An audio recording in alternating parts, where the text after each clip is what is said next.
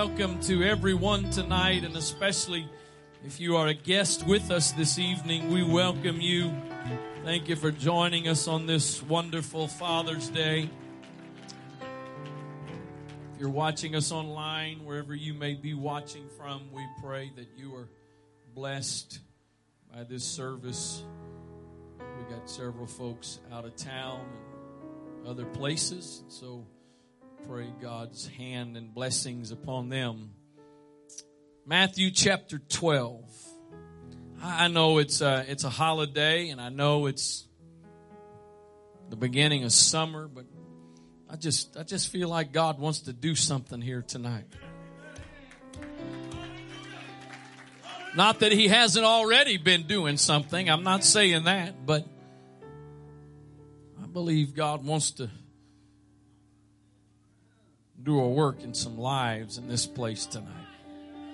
Matthew chapter 12, verse number 1. Matthew 12 and verse number 1. At that time, Jesus went on the Sabbath day through the corn. Man, that's a good place to go. I, I love fresh corn on the cob. I don't know, Brother Hughes got a source this summer. I don't know where he got his source, but he's been leaving corn, fresh corn by my office door. And I'm just going to tell you, if you like corn on the cob, if you've never eaten raw corn on the cob, go stand at the trash can, pull the husks off, brush it off, and eat. Let me tell you something. That is some eating. My, my, my.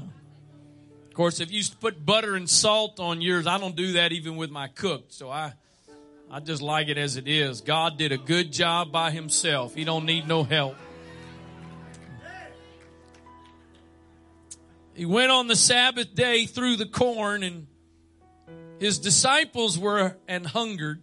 That, that corn there is probably not even our corn. So for one of you detailed, in-depth Bible scholars, just let me think about it the way I think about corn.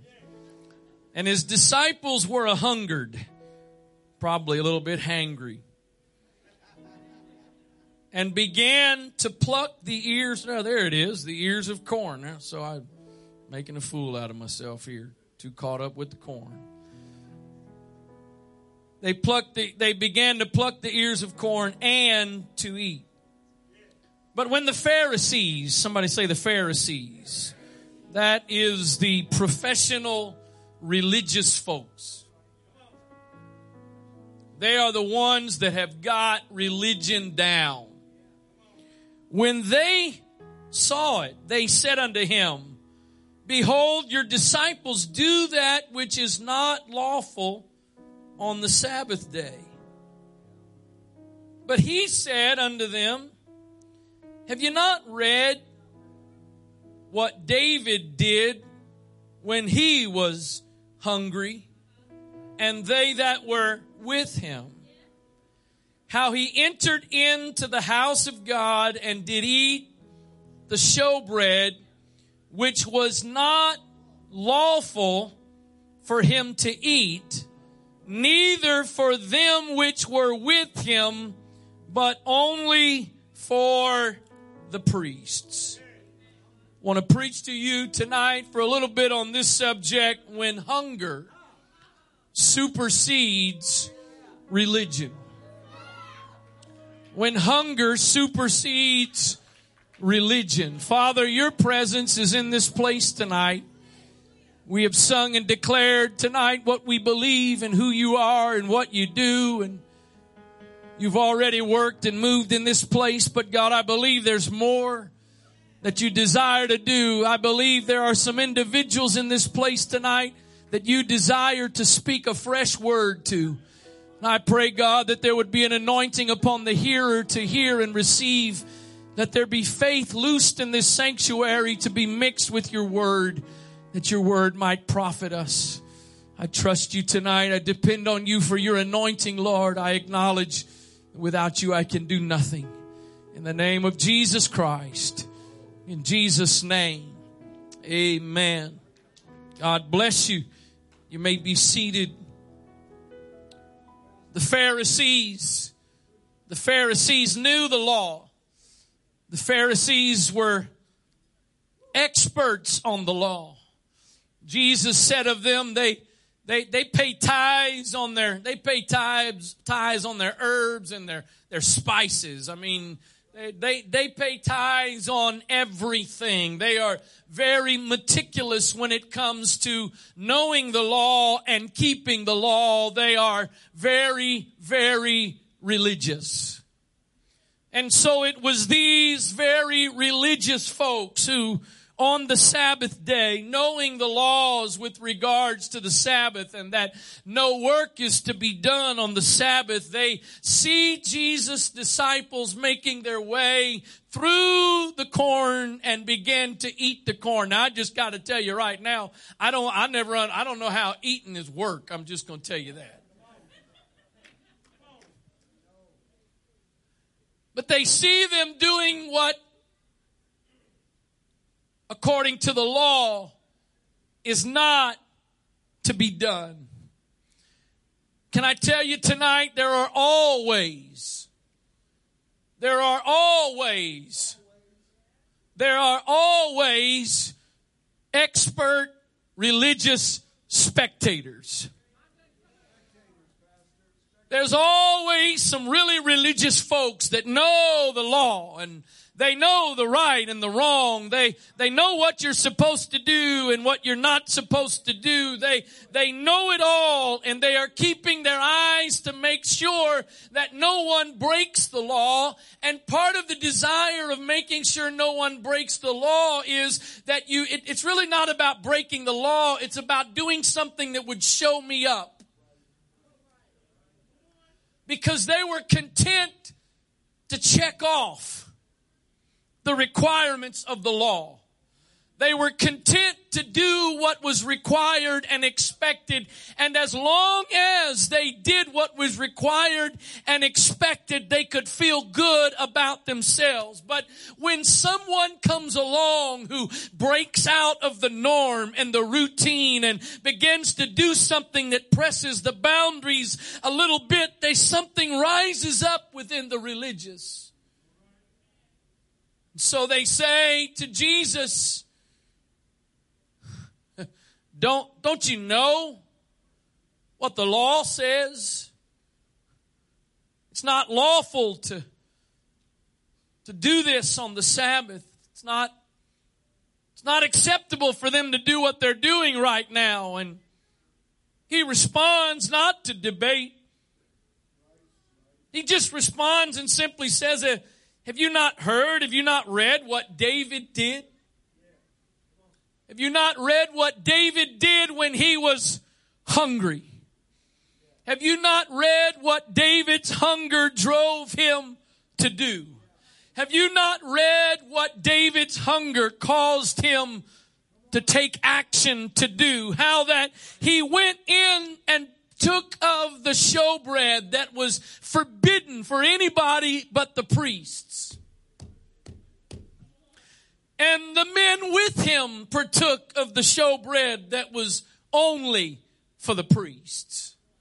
The law dictated that that bread was for the priests. It was not just for anybody. If you go to First Samuel chapter number 2 or 21, excuse me, we can read the exact instance of where this took place. First Samuel 21 and verse number 1. Then came David to Nob to Ahimelech the priest, and Ahimelech was afraid at the meeting of David and said unto him, Why art thou alone and no man with thee? And David said unto Ahimelech the priest, the king hath commanded me a business and hath said unto me, let no man know anything of the business whereabout I send thee and what I have commanded thee. And I have appointed my servants to such and such a place. Now therefore, what is under thine hand? Give me five loaves of bread in my hand or what there is present. And the priest answered David and said, There is no common bread under mine hand, but there is hallowed bread if the young men have kept themselves at least from women. And David answered the priest and said unto him, of a truth, women have kept, of a truth, women have kept from us about these three days since I came out and the vessels of the young men are holy and the bread is in a manner common, yea, though it were sanctified this day in the vessel. So the priest gave him hallowed bread for there was no bread there but the show bread that was taken from before the Lord to put not to put hot bread in the day when it was taken away. Jesus responds to the Pharisees and says, you're worried about these guys pulling a few ears of corn off some stalks on the Sabbath. But let me tell you about something else that was just as much of a violation of the law, and that is when David went in and took the hallowed, sacred bread. But you see, when hunger, when hunger is what's driving you, it will lead you to do some things that may not be religiously correct. When hunger is what is your motivation, it may cause you to go beyond the boundaries of religion. That's why when you come to church, there's always some good religious folks that know just how to clap their hands just right and they know every now and then how to wave it just right. They, they may even get both up in the air every now and then and sometimes they may get in a little good sway because they are religious and they know what to do. But when somebody when somebody who's come for more than to just go through the motions of religion and just to simply check off the religious box begins to let hunger flow out of them and motivate them to do what they do, those that are religious begin to get uncomfortable. Oh, I come to ask somebody tonight, is there any hungry folks in this place? Better yet, I wonder if we got any spiritually hangry folks. How many of you never heard the word hangry? Anybody never heard the word hangry? Y'all, y'all up to date? I, I thought that was a new word. Maybe I'm out of it. I thought that was just a new made up word, but I went online and found it. It really is there. You can get a definition. Hangry. Hangry is when you're not just hungry. Hangry is when you've reached the point of hunger that you're now getting agitated. Hangry is when you're now biting people's head off because your stomach is so empty. You've got to have something to eat. Oh, Antioch, are there any hangry folks tonight? Are there anybody that's got a hunger that says, I can't just go through the motions of religion and I can't just check off my boxes and do just what's expected, but I'm willing because of a hunger to get outside of the boundary. Have you not heard? You're not aware what David did because one reason, one reason. He was hungry. Can I tell somebody tonight? Hunger. Just hunger. Somebody hear me? Just hunger will give you some access to some things that nothing else gives you access to. Uh, hunger will provide some opportunities for you that nothing else will provide the opportunity for. David had no right to eat of the priest's bread, but he was hungry. He had no right to go in there and take what belonged to the priest, but he was hungry. The problem is when you're not hungry, all you do is complain. When you're hung, when you're not hungry, all you do is focus on the obstacles and the things that are in your way. Show me somebody that's always complaining about what's going against them and I'll show you somebody that's not hungry. Show me somebody that's always finding fault with everything and I'll show you somebody that's not hungry. Show me somebody that's hungry and they'll put up with a lot of junk and a lot of garbage because hunger says, I gotta get something. I gotta go someplace. I can't be content to sit where I am with what I have. There is more. Not only will hunger give you access to things that you may not have access to otherwise, hunger has the ability to overcome a lack of talent and skills. Talent and ability is a great thing. Talent and ability is a wonderful thing. If you are a talented person in, a, in whatever area it may be, it's a wonderful thing to have talent and skill. But it's not always the most talented and it's not always the most skilled that are the most successful. In fact, a lot of times it is not the most skilled and the most talented that have the greatest success and the greatest achievement.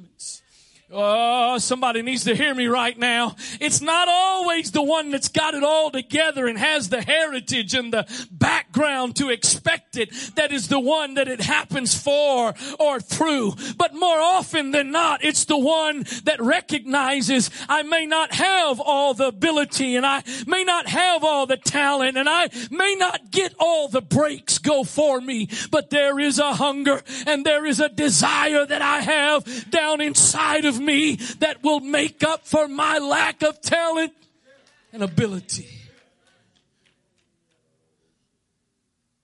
The New England Patriots have built a dynasty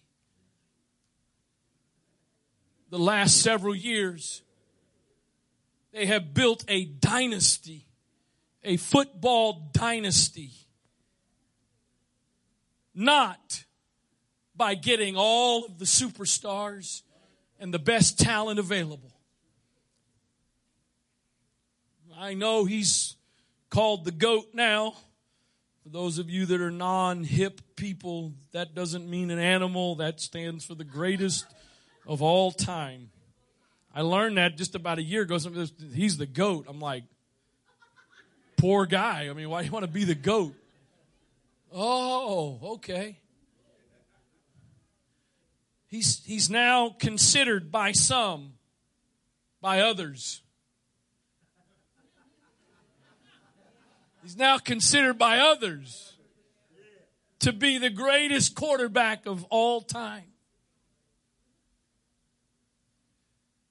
He was drafted what? Sixth round. Sixth round. That means a bunch of guys. I'm going to get real technical here. A bunch. That's, that's technical football draft terminology. There was a bunch of guys that were picked before him. Anybody know? If you don't know, I give you permission to find it real quick. Help me out. Who was the top draft pick the year Tom Brady, Tom Brady, Tom Brady was drafted? Anybody know? Anybody know the top pick? None of you football scholars here know that? Come on. Sixth round. That means all the other teams had six times to pick, basically. Even the team that picked him picked others before him because he wasn't expected to be the superstar. But apparently, there was a hunger that they did not perhaps know would make up for what may have been considered to be a lack of ability. I've come to challenge somebody and encourage somebody tonight that's got some nagging, gnawing hunger inside of you, but you're just a little bit afraid to release it because you know you're not the most talented and you know you're not the most likely to succeed and you know you're not the most gifted and skilled person. But I've come to tell you tonight in the Holy Ghost, there is something inside of you that can make up for that lacking in those other areas. And that is a hunger and a desire that says if it is available, if God has it and I can get to it, then I'm going to go after it. And when you do that, God says, I'm willing to bend and break a few rules. I'm willing to push the boundaries back and let you have access to some things that otherwise you would not have access to. Oh, I don't, I'm, I'm not preaching to religious folks tonight, am I? I, eye'm seeing a bunch of religious responses. Is there any, is there any hungry folks? Is there anybody that's hungry that says there, there's some stuff that God has, I has not seen and ear has not heard, neither has it entered into the hearts of man the things that God has prepared. He's already prepared. It's not that he's going to prepare, but it's the things that he has already prepared. But I wonder if one of the biggest things God is waiting on is for those that have enough hunger to say, I'm not just going to live according to the norm. I'm not just going to live according to what's expected, but I'm going to let my hunger be released and I'm going to let my hunger drive me to do whatever is necessary to get what God has. Oh, David, David, David going in and eating of the showbread was just the icing on the cake of the hunger that David had expressed and the things that David's hunger provided the access for him. When God decided that he was done with Saul and that he needed a new king, he did not go looking into the the, the colleges and the, and the educational institutions of Israel and the children of Israel. He, he did not start searching around for the one that was the, the valedictorian of his class. He, he didn't start looking around for the one that had, had been born into royalty and therefore it was expected that he would become the next king. He, he didn't go looking for that, but when God decides to pick a king, it's just a little old shepherd boy who would sit out on the side of the hill and say, the Lord is my shepherd. I shall not want. He, he would say, as the heart panteth after the water brook, so panteth my soul after thee, O God. One thing have I desired of the Lord, and that will I seek after, that I may dwell in the house of the Lord all the days of my life. Apparently, David did not understand. There's some places you're not supposed to be. And there's some things you're not supposed to have. David didn't understand that because there was a hunger that all he knew how to do was let that hunger be released. And as a result of that, God says, Samuel, I gotta pick another king and here's the one. Oh, hallelujah, hallelujah, hallelujah. It was, it was it was perhaps, I could say it in this way, it was, it was hunger. It was hunger that caused Rahab the harlot to say to those two spies, spare this house. When she had no reason to ask for it, when she had no reason to expect it, it was, it was hunger that caused her to say, when you come back and when God gives you this city, Will you spare this house?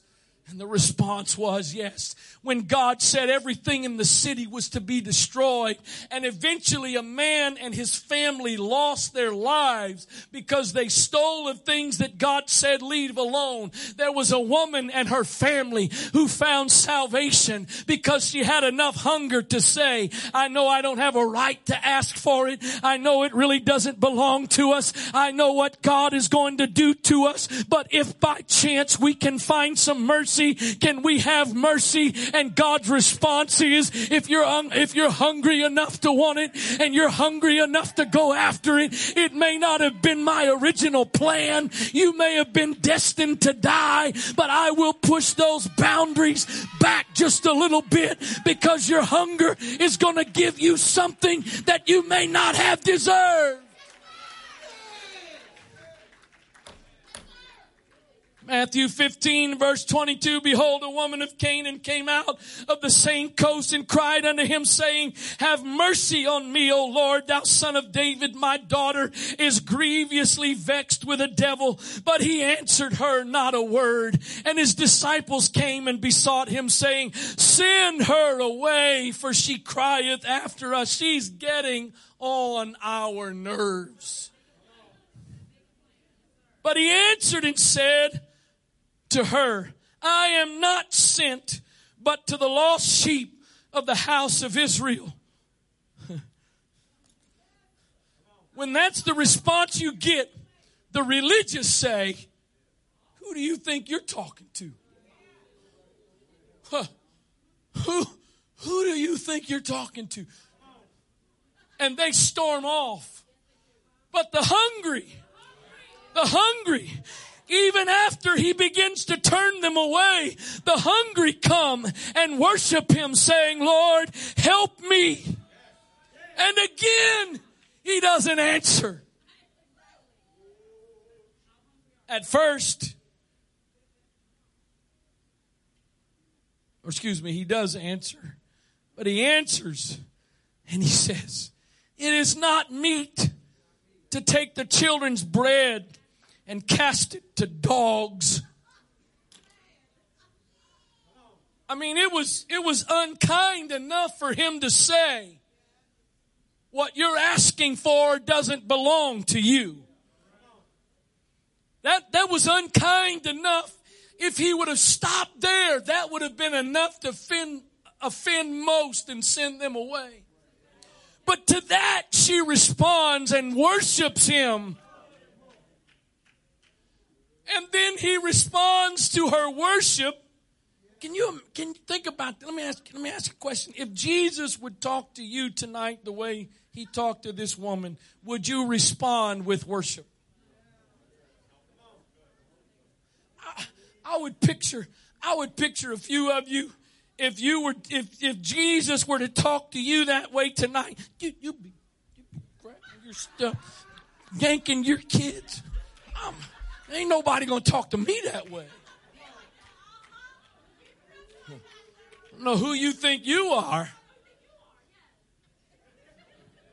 Have to get a little neck popping and.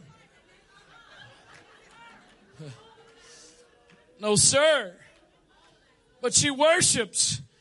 But then he goes beyond that and says, I, I can't, I can't give meat to the dogs. And then to that she says, she don't say, who you calling a dog? She says, truth, Lord. Truth, Lord. You're not supposed to give food to me because I'm a dog. You're exactly right. But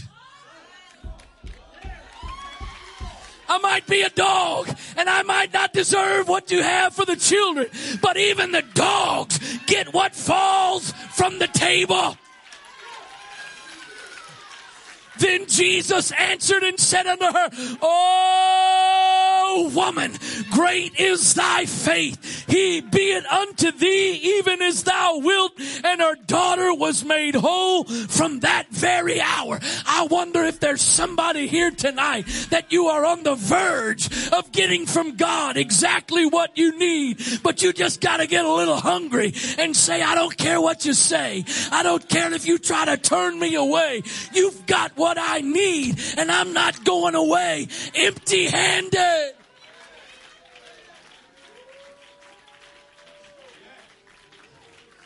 Because even the dogs, even the dogs can get access to something with a hunger that says, I may not deserve it. It may not belong to me, but if it is available, I will go after it until I get it.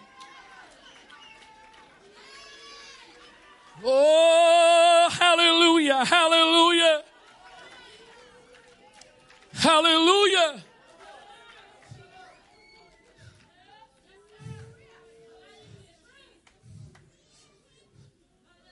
I'm preaching. I'm preaching to some folks tonight. There's one or two of you. I think I'm, I think you're one of the ones I'm preaching to. I may call your name in a moment just to make sure you're getting it. But I'm preaching to some folks tonight that I, I wish somehow you would decide to make up your mind I'm taking all the limits off of my hunger. I'm taking all the limits off my desire. I'm taking all the limits off my passion for what God has. And I'm not going to be bound by my fear anymore that says I may not get it. I may not be worthy of it. I may not be good enough for it. All of those things may very well be the truth. But if you've got enough hunger and you've got enough desire inside of you and you are willing to release it, God says, I got got some stuff for you.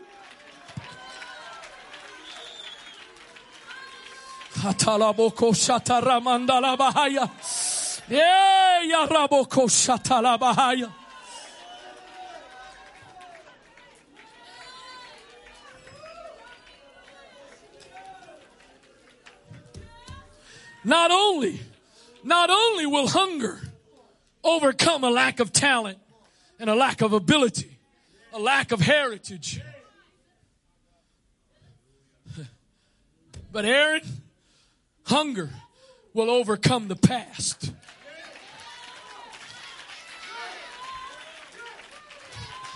To the person that's hungry enough, your past is not an obstacle to the person that's hungry enough. The failures of yesterday are not a blockage from you getting what God has. If you've got enough hunger, it doesn't matter what you did yesterday. You just need to do like the apostle Paul said, forgetting those things which are behind. I press toward the mark. Hallelujah.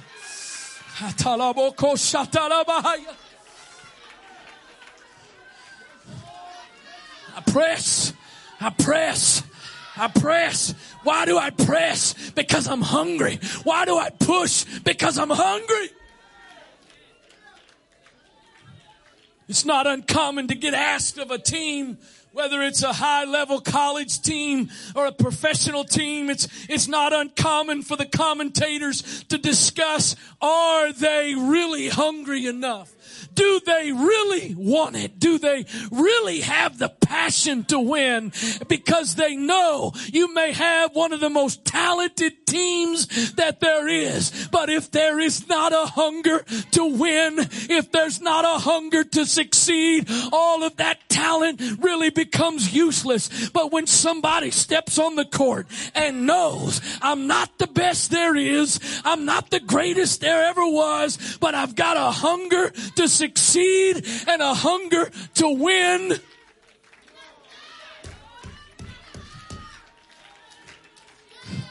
The prophet Amos said, I'm not the son of a prophet. I understand. I understand. I, I don't believe. I don't need you to come tell me. I don't need you pat me on the back. I already know I am not who I am. I am not the position I'm in because of my father. It's not because of what he's done. But let's be honest. Because of who I am, because of who my father is, what I am doing is a, is, is more expected. But I'm preaching to some men and women to some young ladies and to some young men tonight that you're not the son or the daughter of a preacher. You're not the son or the daughter of a preacher's wife. And I've come to tell you tonight, it doesn't really matter. I, would be lying if I told you that I don't think there's some benefits and blessings that I do have because of my heritage. In fact, that's a scriptural promise. But the flip side of it, God does not penalize those who do not have that heritage, who were not born into that. They are not limited as to where they can go and what they can become if they've got a hunger and desire that says, I want everything that God has available for me.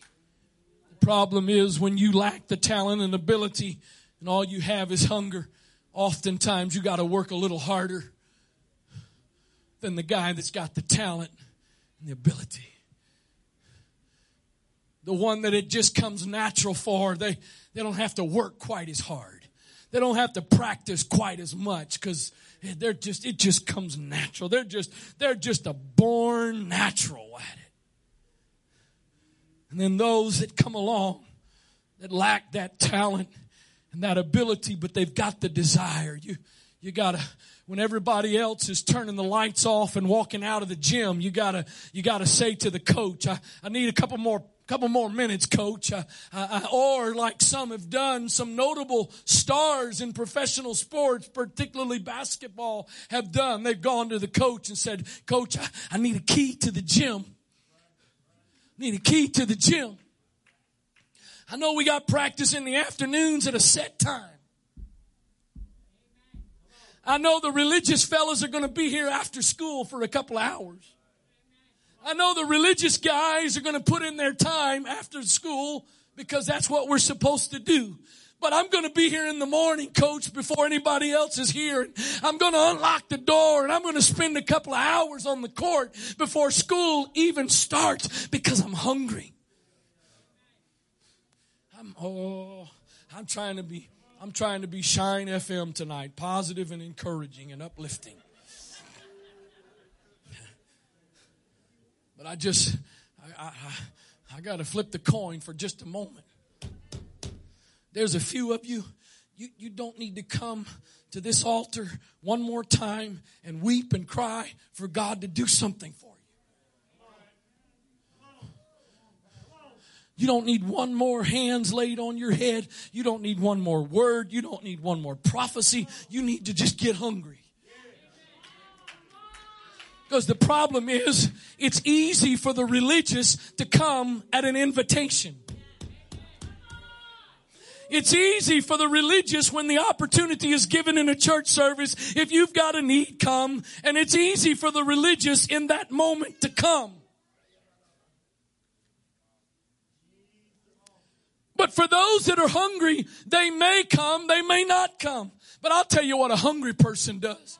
A hungry person says, you know what? I don't really care if they have all burden bearing tonight or not. A hungry person says, Brother Johnson, I need a key to the prayer room. I, I, I need a key to the prayer room because I need to come besides Sunday morning and Sunday night. And I need to come besides Thursday night. And I need to come besides other organized activities. I, I need to stop by on the way to work for a couple of minutes at least, if not for an hour or two. And I need to stop by after work on my way home for a little while. And I may even have to come back up later on at night because I'm hungry. I'm hungry. I'm hungry. I don't just want religion. I don't want to just check the box on Sunday morning. And I don't just want to check the box on Sunday night. And I don't want to just check the box on Thursday night. But there is something out there. There, there's some things that God has prepared for me. And I may not have all the ability and all the talent to get there, but I've got a hunger. And if my hunger is enough, I will go after it.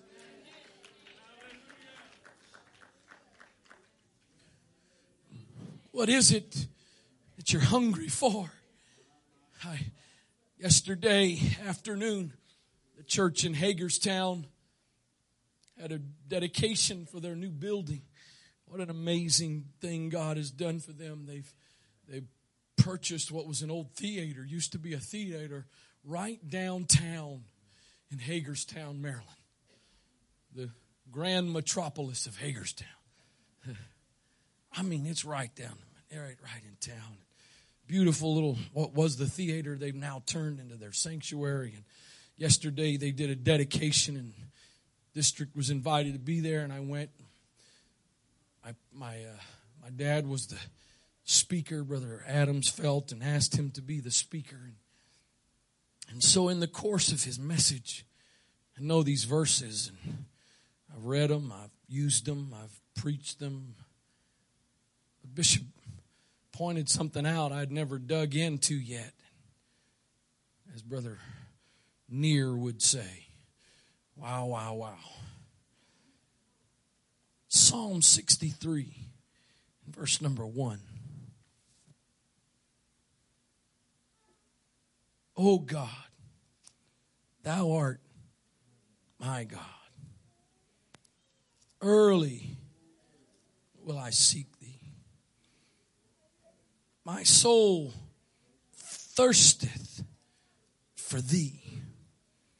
My, my soul thirsteth for thee my flesh, I, I was flipping because I wanted to confirm this before I said it, but this is a psalm of David.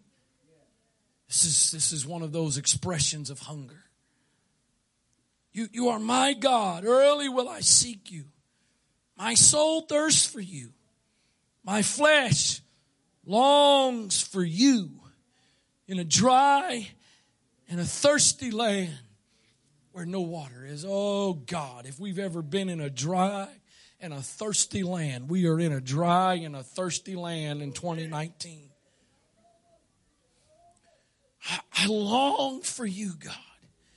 But but the next verse, there's a there's a semicolon at the end of verse one. So what's coming in the next verse is verse is connected to what is in verse number one. It's it's expounding on what verse 1 is saying. And so he says, I, I, I, I'm, I'm hungry. I'm thirsting for you.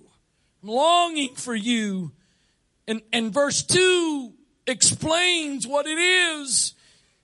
And this is what he says he's longing for. And when you just hear it in the King James, while it may sound, you know, powerful or challenging, at face value in the King James. What I learned yesterday was the real significance is lost by simply reading it in the King James because the King James says, what I'm longing for is to see your power and your glory as I have seen you in the sanctuary. Now that, that almost kind of sounds redundant, if you will. I want to see your power and your glory Back to verse 2, please. I want to see your power and your glory like I've seen you in the sanctuary. But what Bishop pointed out yesterday is the word see, to see, and then the word seen, I have seen, are not the same Hebrew words. The word see, where he says to see thy power, that word to see means to see to look, to inspect, to perceive. I, I, I want to, what he's saying is, with my eyes, I want to see your power and your glory. But he says, I want to see it as I have seen it in the sanctuary. And the word seen, or actually the words have seen in the English, are come from a Greek word or Hebrew word. And that Hebrew mean, that Hebrew word means, and stay with me because the first part of this is going to sound the same, but when we finish it won't be. He says, I want to see your power and your glory as I have seen it in the sanctuary. And so the word for have seen is to see to perceive, to look, to behold. Listen to this next one.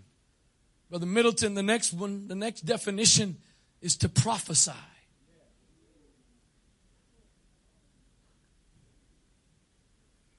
It also means to see as a seer in the ecstatic state. Mm, I know. Uh, go ahead, tell me. Y'all are, y'all are listening. You're soaking it in. Well, I wish I had a couple of non-soakers and a responder or two. Bishop can have the soakers. I want the responders. To see as a seer in the ecstatic state. So, so he's saying, I want to see your power and your glory. I want to physically. I want to physically see your power and your glory as I have spiritually, mm, as I have seen it, as I have perceived it, as it's been prophesied in the sanctuary. I got a, I got a challenge for you tonight. If Lazarus, Lazarus, I hadn't preached in a couple of weeks. I'm not going to try to get it all in tonight, but Lazarus, not the Lazarus that came out of the grave, Lazarus the beggar. he, he, he goes into paradise and the, the rich man goes into, into, uh, Hades. And, and, and the rich man cries out to Father Abraham and says, come just, just, just, just dip, just dip your finger in water and just, just if I could just have a, just a drop of water. And Abraham responds and says, there is a great gulf fixed between you and me. How many of you here have ever had the opportunity of seeing the Grand Canyon? Several of you. Stand on one side and gaze across to the other. How, how about this? Most of you should have gotten this. How many of you seen or been across the Bay Bridge? We'll use that one because that's home turf. There we go. There is a big distance between Annapolis and Kent Island. That is a great gulf, not a bay, not gulf. If, hear me now, hear me now. If there is not a great gulf between what you have seen with these eyes versus what you have seen. Mm, if there is not a big, vast difference between what you've seen with your natural eye and the things that you have seen in the sanctuary with your spiritual eye. You need to go to the chapel before you leave and not leave there until there becomes a great gulf because I got a feeling there's some folks in this place tonight that you would say there are some things that I've been down on my knees in the sanctuary pouring out my hunger and desire and I've got a glimpse of some things in the spirit. My spiritual eyes have perceived some things and there are some things that have been prophesied that I have not seen yet. So I want to see with my natural eye what I have seen with my spiritual eye. And I come to tell you tonight, I believe the thing that gets you from seeing it in the sanctuary to seeing it with your natural eye. Again, it's not your talent. It's not your ability. It's not the skill that you have, but it's a hunger that says, I cannot be satisfied with simply seeing it in the sanctuary. I cannot be satisfied with simply seeing it with the eyes of the Spirit. I have got to see it with my own natural eyes.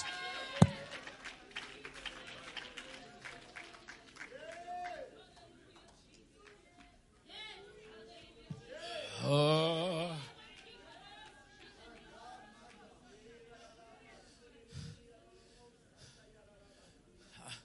think it's been several weeks now since I've said anything about CR, so hopefully everybody knows there's other things here besides CR. But Brother Osborne, I, I believe.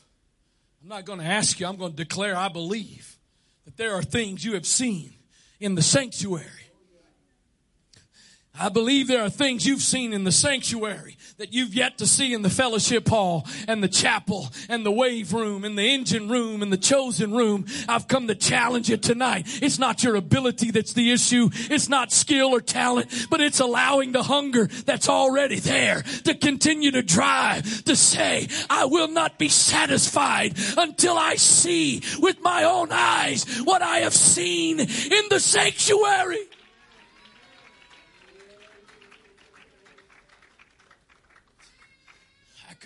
I could, I may in a minute. I'm not saying I won't, but I could go around this congregation and call a bunch of others of you by name right now and, and challenge you in the same way. Cause again, I know there's some people in this place tonight, whether it's by what God has said to you through someone else or things that have come across this pulpit that you have reached out and taken a hold of or things that God has said to you personally or shown you personally. I believe with all of my heart there are people in this place tonight that you've got some things things you have seen in the sanctuary. You've seen in those moments when nobody else was around. You've seen in those moments where it was just you and God. You've seen some things that God has. You've seen some places that God wants to take you. And if you will not give up and you will allow the hunger that's already there to increase and to be intensified, I've come to tell you in the Holy Ghost tonight, I've come to prophesy to some people, you are going to with the eye what it is you have seen in the sanctuary.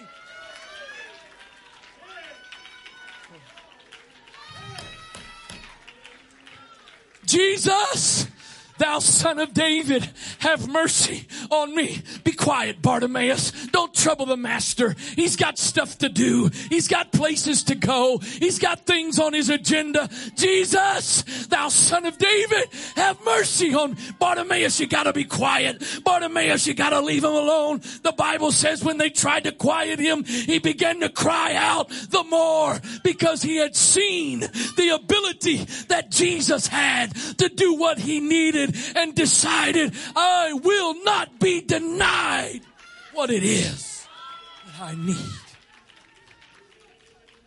Uh, I don't, I don't, I don't, I don't usually preach to make anybody mad. Usually if I make you mad, it is definitely not on purpose, but I wish I could make a few of you mad tonight.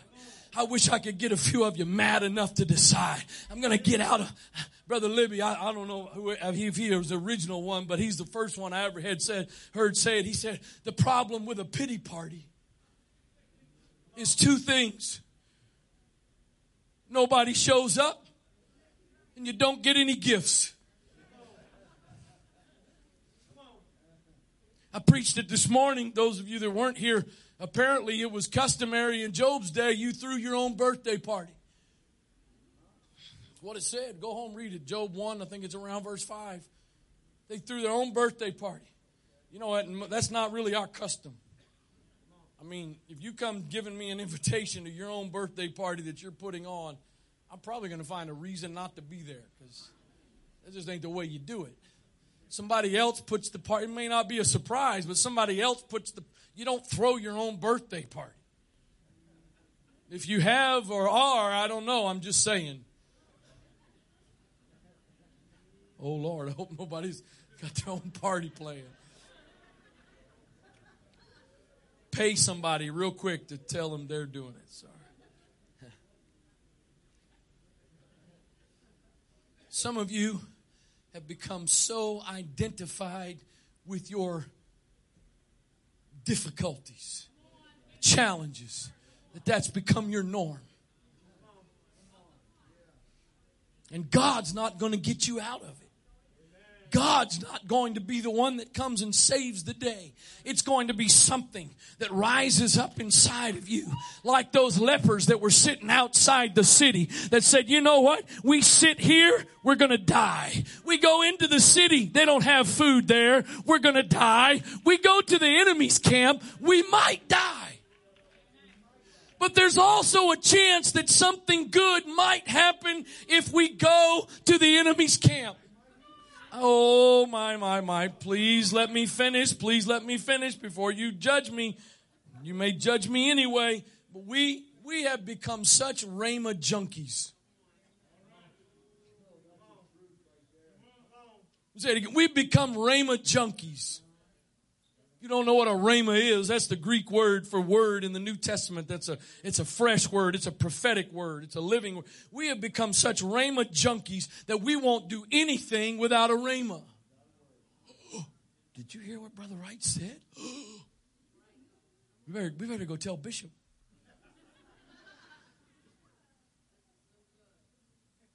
They said, you know what? We sit here, we die. We go there, we die. We go to the enemy's camp, we might die. We die, we die, we might die. We sit here, we're going to die of starvation. We go there, we're going to die of starvation. We go there, they'll just kill us and get it over with.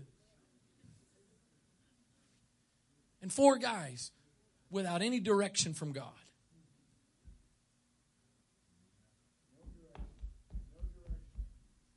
Something to beat on.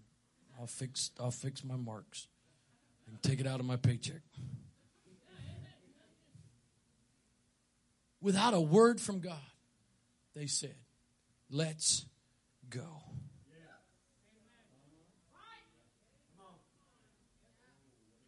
And the four guys got up and started walking. And God looked over and said, Where's the angel with the iPad? I need you to crank it to full volume. And then I need you guys to run down there real quick with the wireless mics. And four guys. All they did, all they did, all, all they did was start walking. And when four crippled, hungry, starving lepers started walking, the enemy started hearing.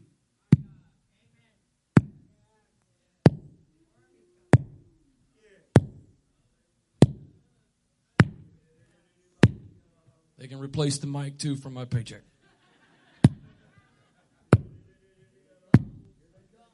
And the enemy says, they have hired other armies against us.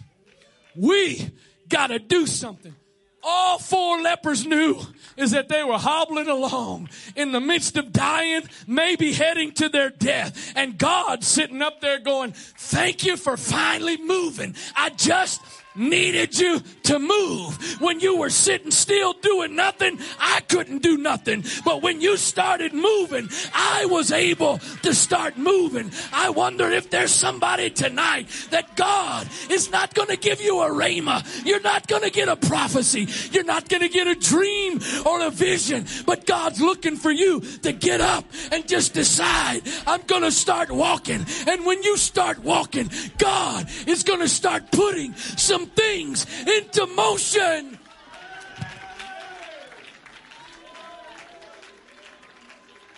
I'm, I'm, I'm, I'm quitting. I'm quitting. I'm quitting. I'm quitting. Phil- children of Israel are sitting at a standoff with the Philistines. Philistines are encamped against them. Nobody's doing anything. Nobody's brave enough to do anything. They're all sitting around. And finally, Jonathan looks at his armor bearer and says, Let's go see if by chance God might do something. We don't know if He will. We don't know if He won't. Won't. But let's just go see. And, and they get there, and I'm never. There's some. There are a lot of things in the Bible I don't. There's some things I do understand, and there's some things I don't. And this is the category of one of those don'ts. He, he says to his armor bearer, "We get there."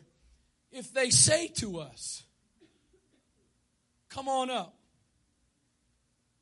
that's going to be, I, I, would be like, listen, if they tell us to come on up, we're out of here. Because that means they are ready and waiting. That means they got the guns loaded, aimed our way. We're walking into a trap.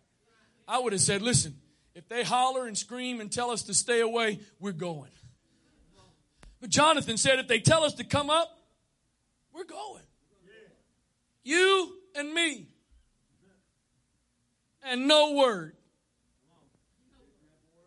No rhema, no promise, no vision, no dream, no nothing. Just a desire that says, you know what? God might do something. God might work on our behalf. And if we'll do something, maybe if we'll do our part, that will prompt God on his end to do his part. I'm preaching to some people tonight that you're not like Jonathan. And you're not like the lepers because I'm preaching to some people tonight. You've got a rhema and you've got a word and you've got prophecies and you've got dreams and visions, not that you came up with, but that God has given you. And you've got those things and yet you're sitting still waiting on another one or God to do something else. And I've come tonight to challenge you in the Holy Ghost to quit sitting around and waiting and decide, you know what? I am hungry to see what I have seen with the eyes eyes of the Spirit. I want to see it with my natural eyes. Whatever I've got to do, whatever it takes, whatever it requires of me. Only question is, are you content to be religious? Are you content to come to church and do your little Pentecostal thing and go through the motions and say the amen at just the right moment and do the right thing at just the right time so that the unspiritual will look at you and go, boy, they're doing great. You, you, you, you can learn how to do the right thing at the right time and trick the unspiritual, trick those that have no discernment. You can trick the religious by your religiosity. Tweet that. I think I need to start a Twitter account. Every now and then I get one.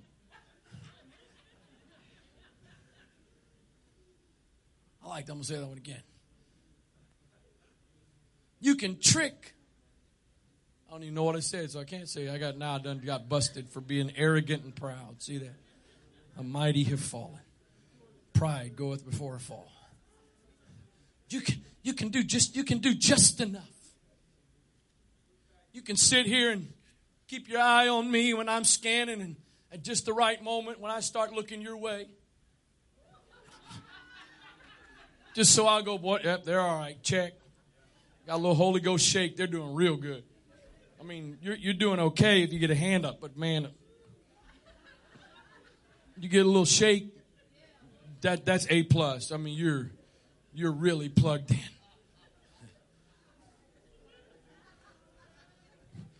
Kind of kind of what not all of you, not all of you, but it's kind of what a few folk came here to do tonight you know what? It's I don't know why Brother Wright didn't just cancel. It's a holiday. We know there's some people ain't gonna be at church, but I, I just I'm not gonna just stay home to stay home, so I'm gonna come.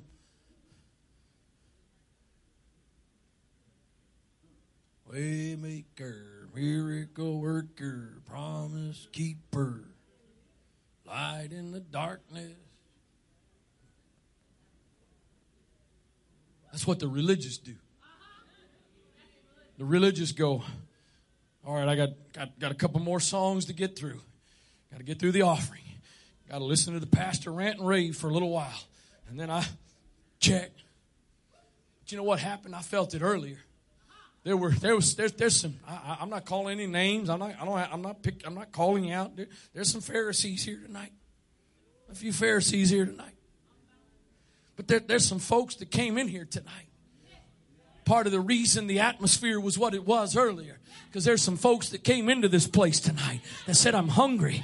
I'm hungry. There's some stuff I want. There's some things I haven't seen yet with my natural eye, but I have seen them with my spiritual eye. There, there's some things I've tasted of that I've not fully grasped yet, and I cannot be satisfied. I will not be satisfied. So I know what the boundaries are. I know what the restrictions and the limitations are, but I also believe if I will release my hunger and I will act based on my hunger. There will be some things that God will open up to me that I may not have a right to, I may not deserve, but my hunger will provide.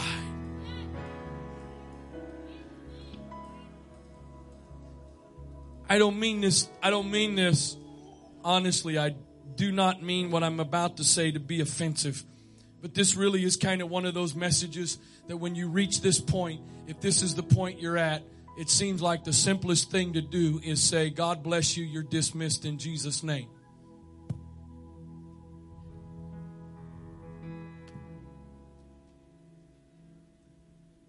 That really seems like about the simplest. Because if all of you're doing is still just staring at me, I've got about one of two options. Keep preaching. And you may reach the point where finally I'll get you to do something. Or I just decide you're not hungry. I may offend you. I'm sorry. I don't know what else to say. It just feels kind of wrong to be given a plea and an altar call. This, just doesn't seem right to be given an altar call right now. That's, that's what you got to do for the religious. That's what you gotta do for those that are just trying to be religious. You gotta, you gotta appeal. You gotta beg. The hungry are like the woman with the issue of blood. I'm sorry. I don't mean to step on your toes. I don't want to push you out the way. I don't want to be offensive. I don't want to be rude, but I gotta get to the hem of his garment. I gotta touch the hem of his garment. If I can just touch the hem of his garment, I can be made whole. If I can just get there, I can get what I need. If I can just touch him, I'm gonna get it. So you got gonna have to just forgive me for what I do. Forgive me for how I act. I am hungry.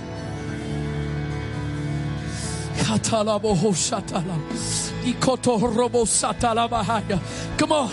This message is not only about what you do right now. I acknowledge there's something that needs to break right now. There's something that needs to be released in you. But if all you do is this moment, I don't want to be offensive. That's just more religion.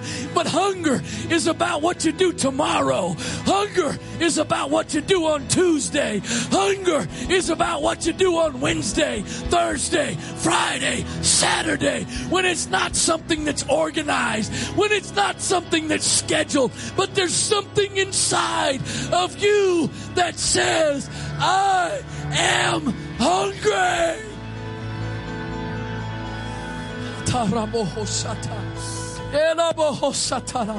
I haven't seen I haven't seen everything with my natural eye, God, that I've seen in the sanctuary. We have not seen as a church everything with our natural eye that has been promised in the sanctuary. We have not seen everything with our natural eye that has been prophesied to us and has been confirmed time and time again. So I'm going to release my hunger. I'm going to release the passion that will drive me to do what is necessary.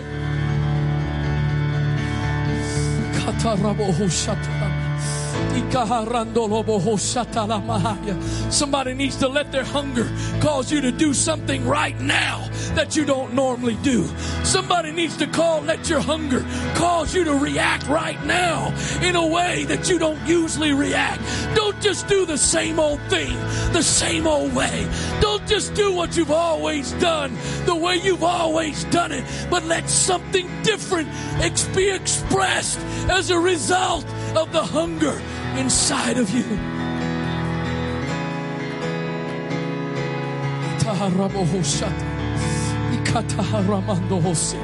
We're not talking about wishful thinking tonight. We're not talking about some kind of fantasy that we've made up. We're not talking about dreams that we have concocted, but we're talking about things that we have seen with the eyes of the Spirit. Things that we have beheld with the eyes of the Spirit. We haven't seen them yet with the natural eye, and I will not be satisfied. Oh God, thou art my God. Early will I seek you. My soul thirsteth for you. I'm longing for you. I've got to see with my eyes, my natural eyes, what I have seen with my spiritual eyes.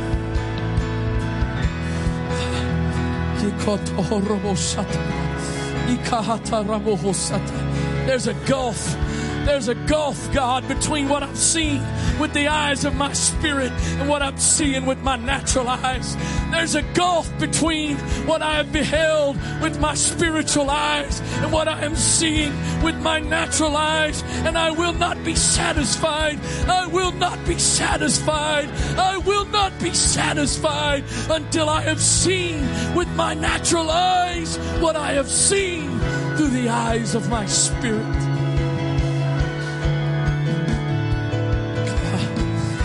Ikotohorianda Ikotohorianda la mahashataya. I've said it before. I'm going to say it again. There's a need to be equipped. There's a need to work and to prepare.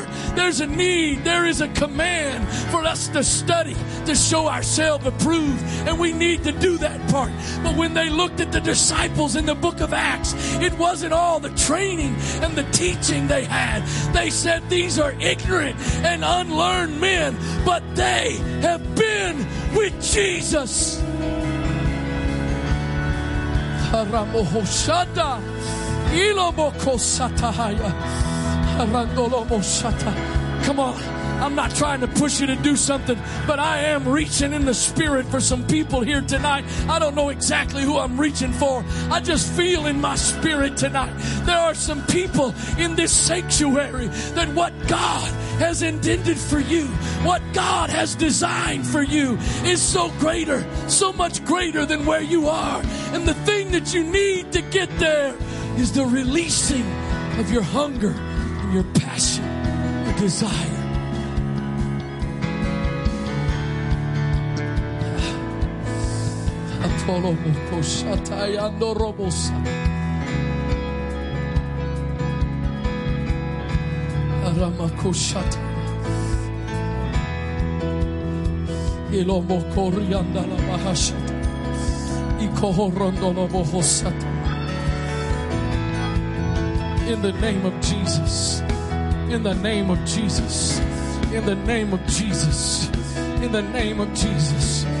Lord, let there be some boundaries that are pushed back tonight.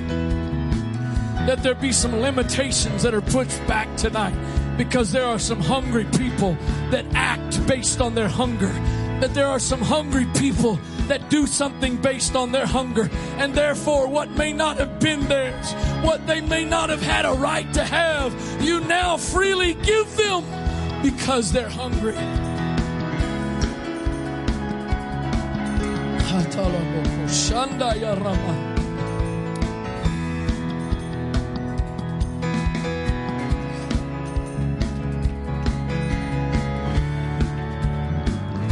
All the religious want is what's convenient.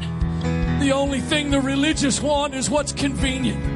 The only thing the religious want is what they don't have to work for. The only thing the religious want is what doesn't require effort. But what the hungry want is to get outside of the norm. It's to go beyond the routine. It's not just to do what's expected, but it is to do whatever is necessary to get what it is you are hungry for.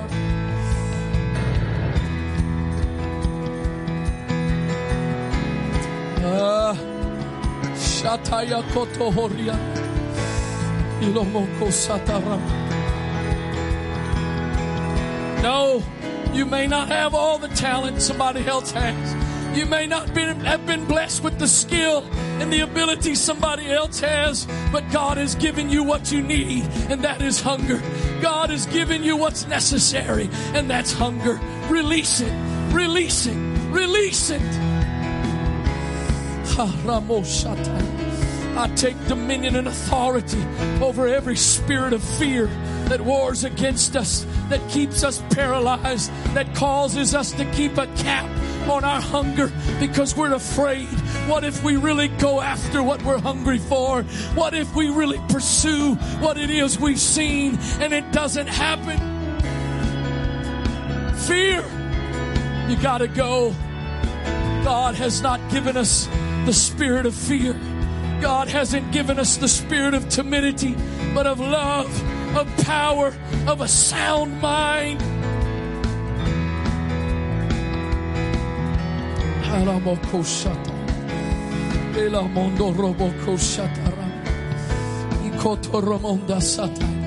What would happen? What would happen if you decided that your abilities weren't the, the limitation anymore? What if you decided that your personality wasn't the limitation? What if you decided that your intellect wasn't the limitation? And the only thing that was keeping you back from what God has and wants to do is just letting your hunger be released and expressed. Jesus' name. Jesus' name. In Jesus' name.